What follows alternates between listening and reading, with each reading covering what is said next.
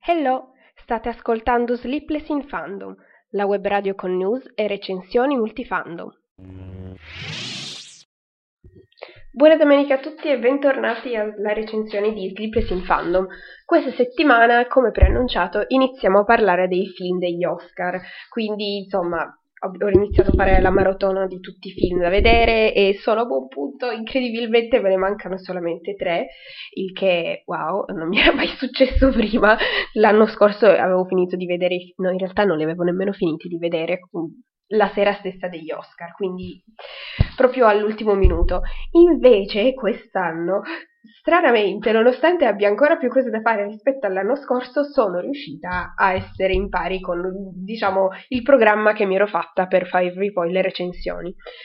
Quindi oggi parleremo di Green Book, la favorita e Vice l'uomo nell'ombra, mentre domenica prossima parleremo di um, Black Clansman, um, è nata eh, a Star is Born e poi di Roma. Sì, adesso io i vuoti di memoria, comunque di quei tre. Eh, così abbiamo, avendo comunque un tempo limitato, solamente 40 minuti per fare recensioni di tre film, almeno sono tre film non come la scorsa volta che li avevo fatti tutti in un unico podcast e poi il tempo era quello che era, quindi sono andata super di corsa. Se vi state chiedendo come mai non includa in questo elenco anche Black Panther e Bohemian Rhapsody è perché ho già fatto queste recensioni a, a loro tempo, sono andata subito a vedere questi film al cinema e ho fatto subito la recensione e trovate i link per ascoltare i podcast nella descrizione di questo di questo podcast di oggi, eh, almeno si riesce a cliccare sui link su, se ascoltate su Spreaker, anche se ascoltate su YouTube. Non ho assolutamente idea di come funzioni invece se ascoltate da um, Spotify oppure Apple Podcast, insomma lì è un territorio che non conosco tanto bene, però eh, so che comunque si riesce a ascoltare bene anche da lì. Iniziamo comunque, allora, se vi va di commentare quest'oggi con me i film, c'è la chat qui di Spreaker, poi eh, ho intenzione di iniziare una maratona, tra virgolette, di film anche nelle, in Instagram, nelle storie di Instagram, adesso non appena finisco di fare qui le recensioni, vado a preparare i template da mettere nelle storie e ogni giorno pubblico i template riguardanti un film, mm, locandina, le nomination che ha ricevuto, quelle che secondo me eh, ha più probabilità di vincere, insomma un, un, piccolo parere anche nelle storie di Instagram. Potete ovviamente cercare, basta che cerchiate Status in Fandom e trovate il profilo Instagram su cui pubblicherò tutte queste cose belle. Eh, ma bando alle ciance, iniziamo subito con i film di oggi. L'ordine con cui ve ne parlo mh, mm, non è casuale e semplicemente non, non, è, non, ho neanche fatto una classifica, semplicemente ve ne parlo in ordine cronologico di eh, quando sono andata a vederli. Quindi iniziamo da Green Book, poi La Favorita ed infine eh, Vice l'Uomo dell'Ombra che ho proprio finito di vedere stanotte, quindi eh, l'ultimo di cui parleremo.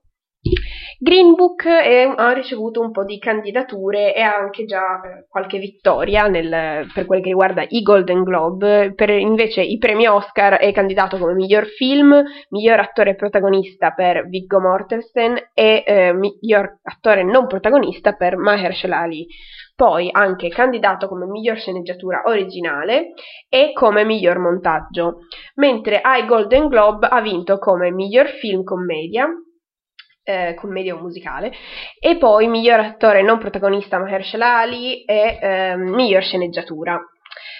Dunque, eh, tra i film di cui parleremo oggi, questo è sicuramente quello che mi ha fatto sorridere di più e che aveva un tono un po' più leggero, nonostante l'argomento che non è per niente leggero, quindi questo per farvi capire che insomma tutti questi film non è che siano proprio leggerissimi, però questo secondo me è quello che ha mantenuto un tono un pochettino più da commedia quasi, ecco. Insomma, pur trattando un argomento delicato come quello del razzismo nel profondo sud degli Stati Uniti negli anni 60, proprio ambientato nel 62, quindi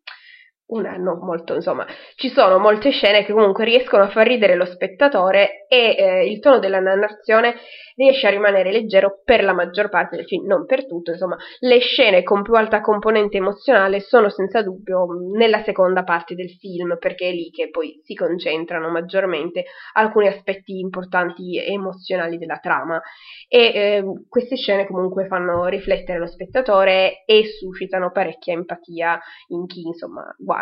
almeno in me hanno suscitato molta empatia, spero che anche tutti gli altri comunque eh, a contribuire al tono del film troviamo una colonna sonora che è vivace già da sola ci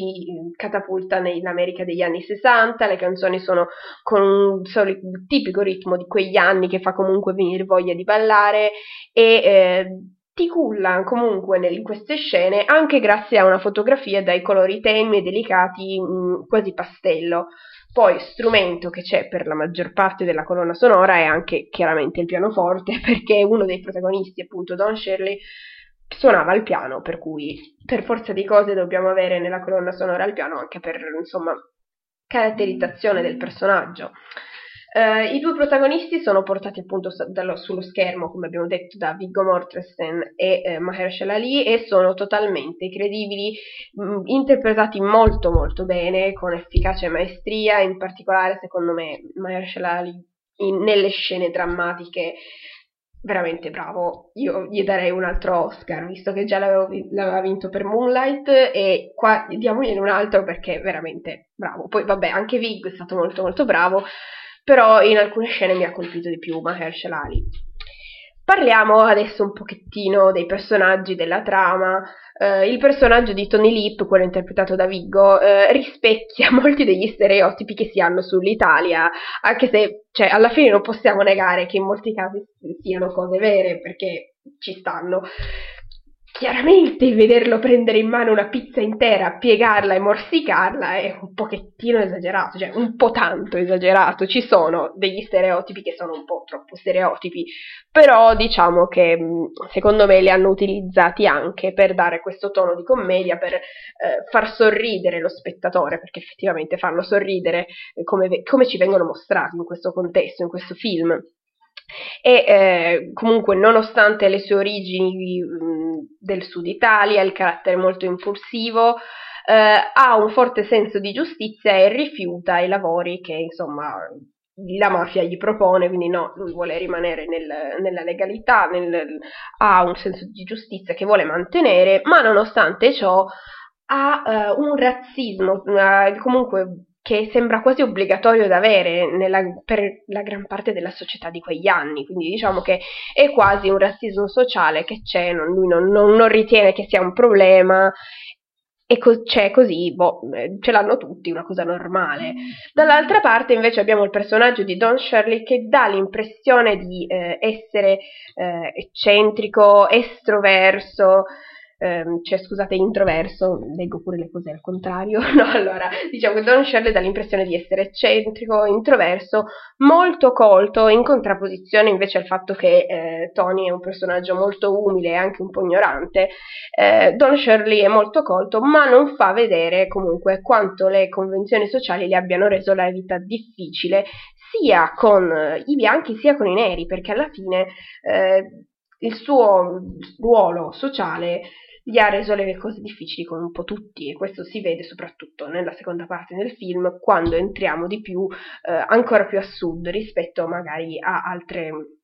altri momenti, perché effettivamente la storia eh, racconta di eh, Tony che diventa l'autista di Don Shirley in questo tournée nel sud degli Stati Uniti. Eh, Don Shirley si esibisce con il suo trio, lui suona il piano, gli altri eh, il violoncello e vanno proprio laddove il razzismo è più forte. Questo per affrontare la cosa e cercare di cambiare le cose, chiaramente eh, in modo graduale e a modo suo. La, la storia inizia, segue Tony eh, sin dall'inizio e eh, secondo me questo viene fatto con lo scopo di far immedesimare subito lo spettatore in Tony e eh, mano a mano che poi viene condotto Tony nel, nel mondo di Ron Shirley, anche lo spettatore, eh, insomma, si inizia a ehm, avvicinare a quest'altro mondo che sembra quasi una cosa parallela. Gradualmente eh, Tony conosce tutte le difficoltà e le restrizioni a cui era sottoposta tutta la popolazione nera e così anche lo spettatore inizia a conoscerlo gradualmente. Eh, lo stesso titolo, Green Book, è tratto da un oggetto che un qualunque spettatore bianco non, non è che conosca eh, perché è la guida di tutti i posti utili a un viaggiatore nero in quegli anni per non incorrere in pericoli. Quindi eh, posti che li accettassero e eh, fossero riservati a loro, quindi ristoranti, hotel e altri locali comunque ehm, da cui la borghesia bianca eh, si teneva lontana perché appunto erano riservati eh, a loro. E così all'inizio del film ci affezioniamo al personaggio umile e estroverso di Tony, ma man mano che si va avanti ci immedesimiamo anche in Don Shirley e iniziamo a entrare nell'ottica un pochettino più seria eh, di ciò che gli sceneggiatori ci vogliono mostrare. Alla fine dei conti però è un film che vuole lasciare speranza e nonostante ta- le tante cose negative che ci vengono fatte vedere e queste, questi episodi di razzismo che ci sono fino ad oggi, perché comunque anche al giorno d'oggi troviamo mm, molte delle scene che eh, ci hanno fatto vedere negli anni 60, ahimè, però eh, sottolineando il fatto che è tratto da una storia vera, quindi le persone possono cambiare se solo si permettono di trovare empatia per il prossimo e di lasciare da parte i pregiudizi che la società ha costruito. E quindi, insomma, lascia questo tono del film che eh, ha mantenuto un tono positivo e finisce anche eh, lasciandoci un po' di speranza. Quindi in conclusione il film mi è piaciuto molto, mi ha fatto ridere per poco in qualche scena, non ho anche versato qualche lacrima, insomma in qualche scena un po' più drammatica, un po' più eh, emozionale. Mm e secondo me avrebbe un pochettino più di fortuna rispetto a tutte le eh, candidature eh, che ha ricevuto, secondo me con eh, la sceneggiatura e eh, miglior attore, appunto entrambi molto bravi, in particolare Mahershala Ali, secondo me ancora di più, però anche Viggo, insomma, è stato molto bravo, quindi eh, poi vabbè, le altre cose, il miglior montaggio anche carino, insomma, la sceneggiatura, dicevo, secondo me ha molte più probabilità però come miglior film, conoscendo le altri, gli altri film che sono in concorso, secondo me avrebbe un po' di difficoltà a vincere. Passiamo quindi al secondo film di oggi, La Favorita. Questo film ha ricevuto una marea di candidature, di premi in qualunque festival esistente. Infatti, se andate a vedere su Wikipedia c'è un elenco che a stamparlo vi viene fuori uno scontrino. E eh, Niente, allora par- iniziamo a parlare delle candidature per gli Oscar. Ha ricevuto la candidatura come miglior film, mer- miglior regia, miglior attrice protagonista Olivia Colman, miglior attrice non protagonista Emma Stone, miglior attrice non protagonista Rachel Weisz, miglior sceneggiatura originale, miglior fotografia, miglior scenografia, miglior montaggio e migliori costumi. E quindi queste sono una decina di candidature tutte per questo film. Eh, ai Golden Globe ha ricevuto mh, mm, anche qui un bel po' di, mh, mm, di, candidature e ha vinto già come miglior attrice in un film commedia musicale Olivia Colman, che effettivamente non mi stupisce affatto di vedere questa vittoria perché veramente gliel'avrei dato anch'io il Golden Globe, quindi vai Olivia, vinci tutto. Eh, vabbè, parlando proprio del film, ehm, io partirei dal presupposto che qualunque sito l'abbia etichettato come commedia si è sbagliato di grosso, perché io ho visto questa um, definizione di commedia, per esempio, se non sbaglio, su My Movies e su Coming Soon, vengono cose tipo commedia, virgola, drammatica, già i due generi insieme dicono cosa, però no, veramente in questo film c'è molto di grottesco e molto poco di divertente. Eh, le protagoniste sono tutte queste, queste, tre donne e tutti gli uomini sono messi un po' in secondo piano rispetto alla narrazione della storia principale. La storia quindi viene raccontata, che viene raccontata è tutta al femminile. Siamo all'inizio del 1700, in un, un periodo storico e, e anche chiaramente in Inghilterra, un mondo senz'altro dominato dagli uomini e in questa storia vediamo come l'istinto di sopravvivenza e la volontà di farsi strada ad ogni costo, eh, anche il non far, voler mai farsi prevaricare, insomma, abbiano portato queste donne a diventare rivali, quindi l'una contro l'altra, anziché essere alleate contro il patriarcato. Questo probabilmente anche eh, perché mm, possono agire solamente in modo manipolatorio, mai diretto, sempre dietro le quinte. Loro non possono essere lì eh, al, loro ad agire in prima persona perché devono insomma ricorrere sotterfugi per insinuarsi nella società che è dominata dagli uomini e così insomma li, queste donne si affilano un po' le unghie e diventano anche cattive tra di loro proprio per riuscire nel loro scopo. Mm, la regina Anna, che è, quel, è, interpretata appunto da Olivia Colman, eh, inizialmente sembra quasi una parodia perché effettivamente c'è questo senso quasi parodico che ricorre in molte scene e eh, la vediamo qui mh, mm, capricciosa, facile da manipolare, anche un po' insopportabile. Ma più la storia va avanti, più vediamo quanto in realtà questo personaggio sia complesso e non superficiale come ci può sembrare a un primo, un primo sguardo, una prima impressione. Questo chiaramente anche grazie alla bravura di Olivia Colman che veramente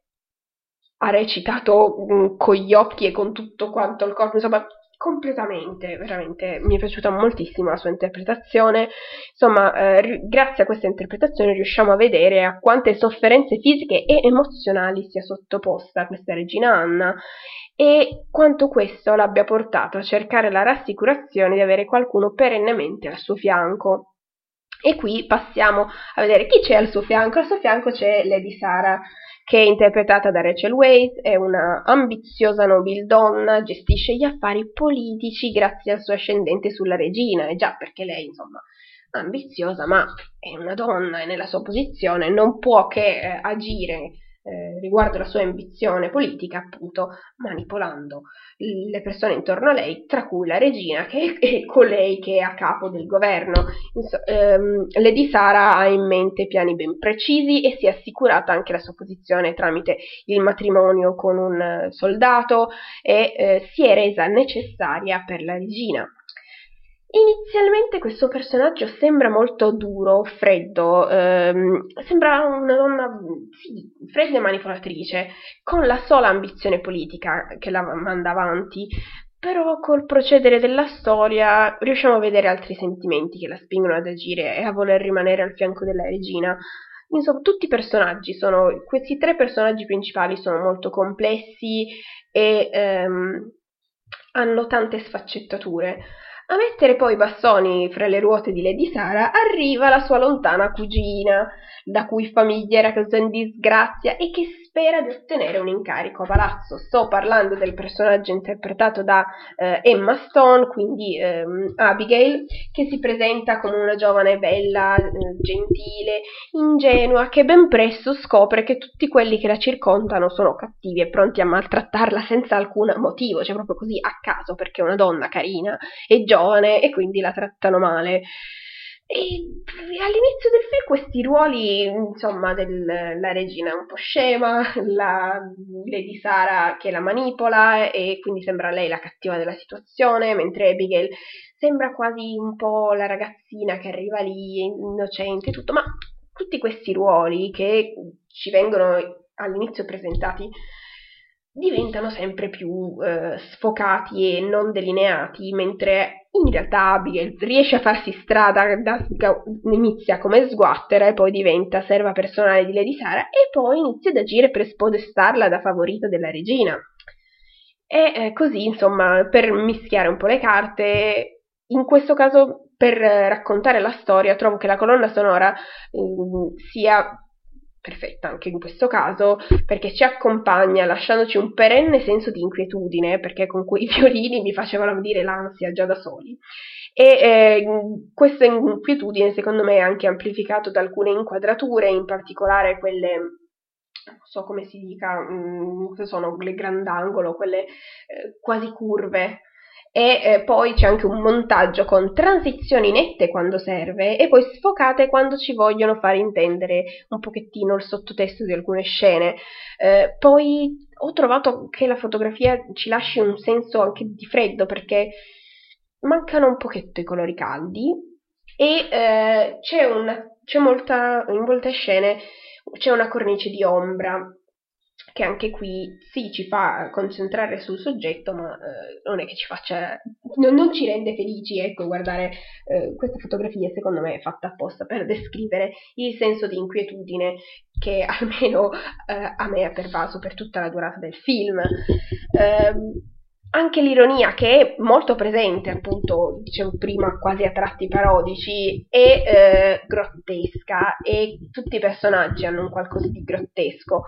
Eh, ogni personaggio è sia vittima sia carnefice, nessuno è mai veramente vincitore o perdente, in quanto la situazione è sempre precaria il sentimento di felicità non sembra essere contemplato per nessuno, insomma. Eh, ho trovato questo film molto bello perché è veramente realizzato molto bene, dal punto di vista visivo anche mh, mm, mi è piaciuto moltissimo,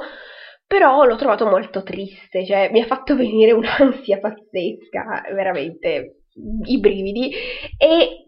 perché alla fine non so come dire, anche qui evitando di fare spoiler, però secondo la mia, la mia, interpretazione è che non esiste speranza, riusciamo sempre a vedere questo senso di soffocamento sociale perenne che, da cui non sembra esserci via di uscita, non, non sembra esserci lieto fine per noi che cerchiamo di trovare una, una, strada in questa società eh, con i ruoli defini- ben definiti e questo, mh, mm, insomma, forte senso di patriarcato che ancora esiste, perché ancora esiste, e veramente la tristezza di questo film con in alcuni casi anche la cattiveria si trasforma in un pochettino quasi non so come dire in modo inquietante. Sì perché, perché sì perché è inquietante in alcuni casi veramente. Comunque parlando delle candidature che ha ricevuto questo film il mio modestissimo parere è che abbia più probabilità di vittoria nelle categorie 1 come miglior attrice protagonista perché Olivia bravissima, poi anche nella categoria del montaggio, poi i costumi molto molto belli, in questa categoria personalmente faccio anche un po' il tifo per Black Panther perché se non sbaglio è candidato anche per i migliori costumi, però la favorita, cioè bello, veramente bello, i costumi, anche la scenografia e la regia, qui la regia ci sta, ci sta veramente date un premio anche qui. Però io adesso qui sto facendo le probabilità, no? Dico secondo me ha più probabilità perché? Perché secondo me anche altri film hanno probabilità alte perché sono gli aspetti che mi sono piaciuti di più. Poi chiaramente vi sto parlando di un giudizio mio personale, non ho mai studiato cinema né, insomma, vi dico le mie impressioni da umile spettatrice a cui piace guardare tutti questi film e eh, a impicciarsi un pochettino in, in queste recensioni per dire che cosa ne pensa. Passiamo dunque all'ultimo film di oggi, Vice, l'uomo nell'ombra. L'uomo nell'ombra è stato un sottotitolo che hanno dato qui in Italia e che si addice al, eh,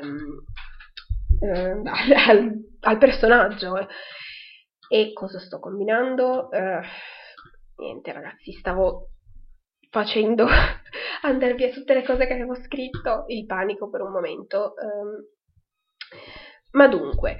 parliamo delle candidature a premi Oscar, anche qui numerose, è candidato come miglior film, miglior regia, miglior sceneggiatura originale, miglior attore Christian Bale, miglior attore non protagonista Sam Rockwell, miglior attrice non protagonista Amy Adams, miglior montaggio e miglior trucco e acconciatura.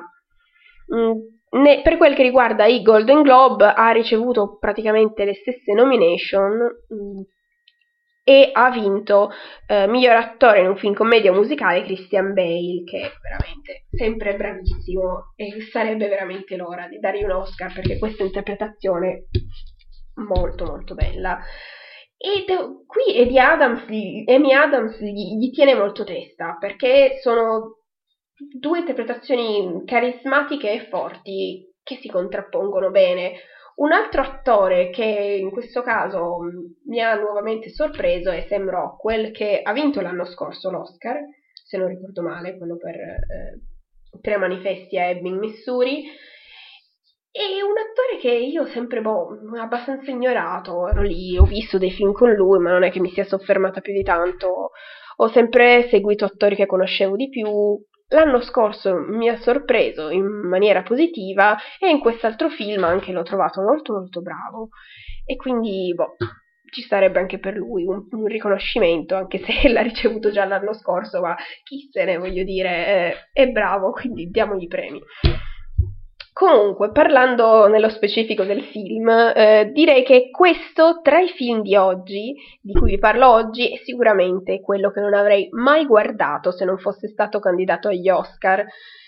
E avrei fatto molto male. Ora, dico che non l'avrei mai guardato perché guardando, vedendo il trailer ho detto, oh sì, sembra una cosa interessante, storica, con anche un po' di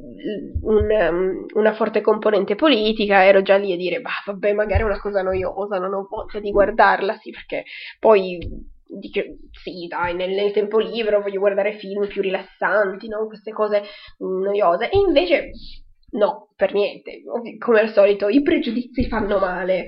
perché questo film mi è piaciuto molto. Eh, la storia ci viene presentata sin dall'inizio con l'avvertimento che è stato fatto il possibile per rendere la trasposizione veritiera eh, dei fatti storici raccontati, nonostante il protagonista Dick Cheney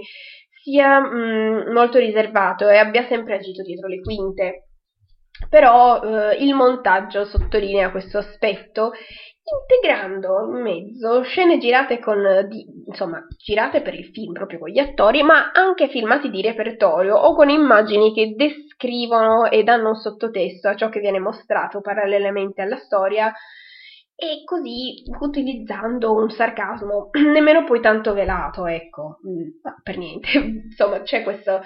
questo montaggio che eh, è di per sé, secondo il giudizio alla storia, ecco, se, almeno io l'ho visto in questo modo. Uh, questa storia quindi sottolinea l'ascesa nell'ombra, perché è, è, proprio l'uomo nell'ombra, di un personaggio a cui nessuno ha fatto caso, ma che è sempre stato lì e che ha manipolato a suo favore le sorti del mondo intero, senza esagerare, perché, voglio dire, la politica statunitense ha un'importanza non indifferente è probabilmente proprio il paese più importante del mondo dal punto di vista politico e quindi chi si insinua poi eh, dietro le quinte lì ha un potere enorme e quindi eh, tutto ciò che è successo ha cambiato per sempre la storia moderna. Mentre tutti erano impegnati a fare altro, questo, questo Dick Cine ha, quasi in maniera inosservata è riuscito a manipolare leggi e decisioni politiche che uno dice, oh mio Dio, cosa? Poi vabbè, devo dire che sì, io seguo abbastanza avvenimenti tramite i telegiornali, ma non è che vada a approfondire più di tanto in alcuni casi, specialmente se sono cose nel passato e lontane dalla realtà che, che sto vivendo in questo momento, quindi per alcune cose veramente sono stata parecchio sorpresa ad apprendere queste cose raccontate così, in questo modo. Poi magari altri, sicuramente magari qualcuno che ha anni più di me e più esperienza, sicuramente ricorderà cose che sono successe. E eh, comunque, secondo me, l'interpretazione di Christian Bale in questo caso veramente boh, cioè, un grande applauso per Christian questa volta, anche questa volta. Eh, dicevo che il bravissimo Christian Bale ci mostra questo uh, Dick Cheney Mm, sia nelle vesti di un premuroso padre di famiglia, ma anche come un ambizioso uomo politico. Ambizioso sì, ma chi ha un'ambizione ancora maggiore è la moglie. La moglie Lynn, interpretata da Amy Adams, dicevo prima, che tiene testa all'interpretazione di Christian Bale senza veramente, senza battere ciglio. In questo caso è la moglie di Dick che lo spinge sin dall'inizio a rimboccarsi le maniche e a diventare qualcuno di importante, perché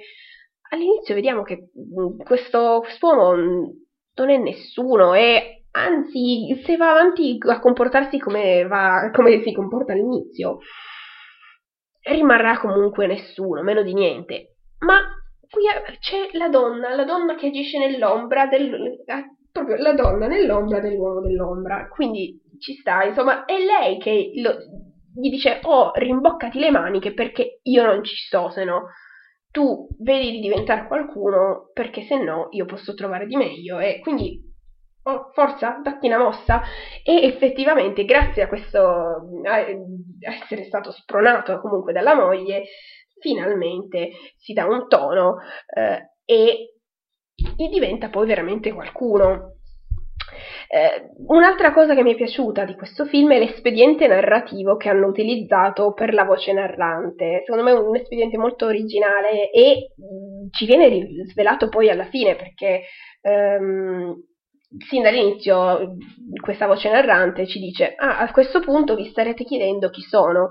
ma ci torneremo più tardi e in effetti poi ce lo diranno chiaramente, no, non facciamo spoiler, però eh, mi è piaciuto questo espediente che hanno utilizzato e ehm, niente, dicevo anche questo montaggio molto particolare che di per sé dà quasi un giudizio alla storia. Eh, questo integrare le scene girate con delle altre scene parallele, questa voce mh, di sottofondo che ci spiega quello che succede, insomma, una regia interessante. Eh, poi parlavo appunto dell'ambizione della moglie di Dick che riesce finalmente a entrare in campo quando poi lui è costretto al riposo per i problemi al cuore. E lei si, insomma, si fa vedere quanto sia tosta pure lei. E eh, così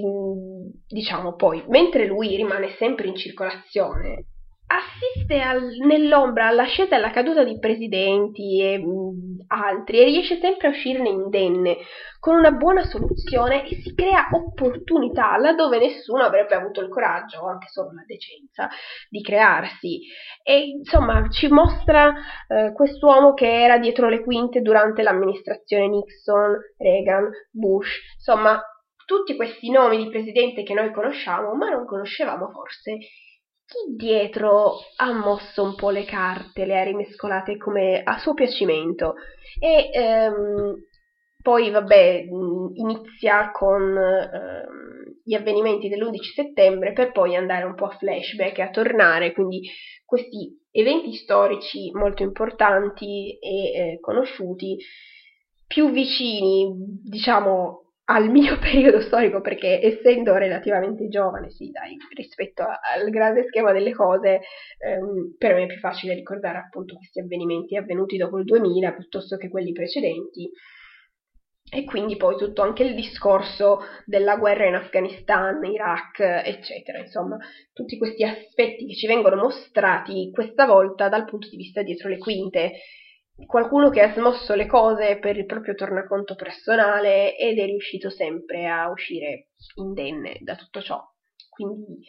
è un film forte, pur mm, mantenendo, diciamo, mm, non diventando una cosa eh, quasi drammatica, semplicemente descrive quello che è successo fornendoci informazioni e fatti che sono successi. E così lo vediamo come questo uh, Dick Cheney con sua moglie riesca sempre a tornare a galla, a andare avanti, sempre restando aggrappato al potere, con le unghie e con i denti. E mm,